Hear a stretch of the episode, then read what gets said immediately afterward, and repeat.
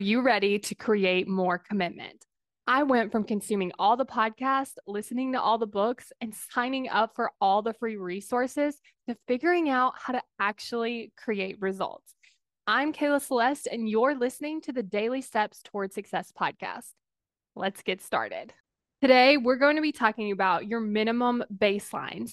Now, I want you to think about what things you're doing when your brain tells you, like, okay, that's good, that's enough. So for me, I like to record four of these podcast episodes at a time. And a few weeks ago, I was actually having some really bad headaches. And so what I decided is like, okay, if I'm having a headache, I'm just going to do one.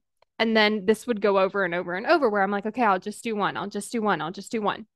And what I noticed was my brain started to adjust to that minimum baseline. So even on times that I was feeling better, my brain would be like, hey, let's just do one and then we would do one again and do one again. And so it was really hard to actually stay ahead because I'm just doing one every single day.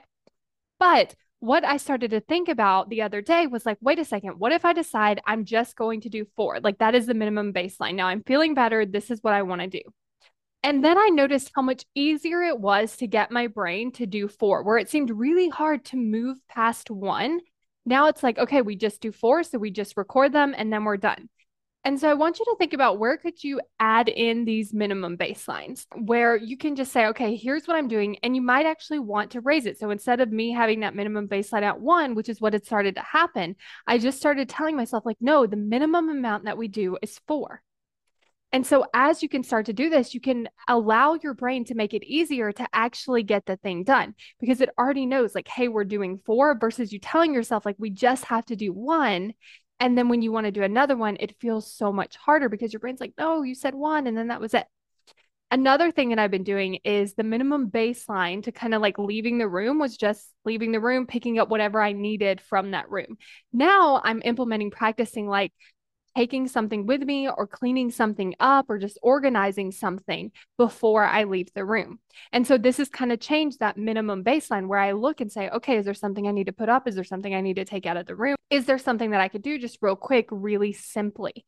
And what this has allowed me to do is just start to see these little changes because I've changed that minimum baseline. Instead of just the minimum baseline being walking out of the room, it's like, no, the minimum baseline is I'm going to take something, I'm going to organize something, I'm going to clean something before I leave the room.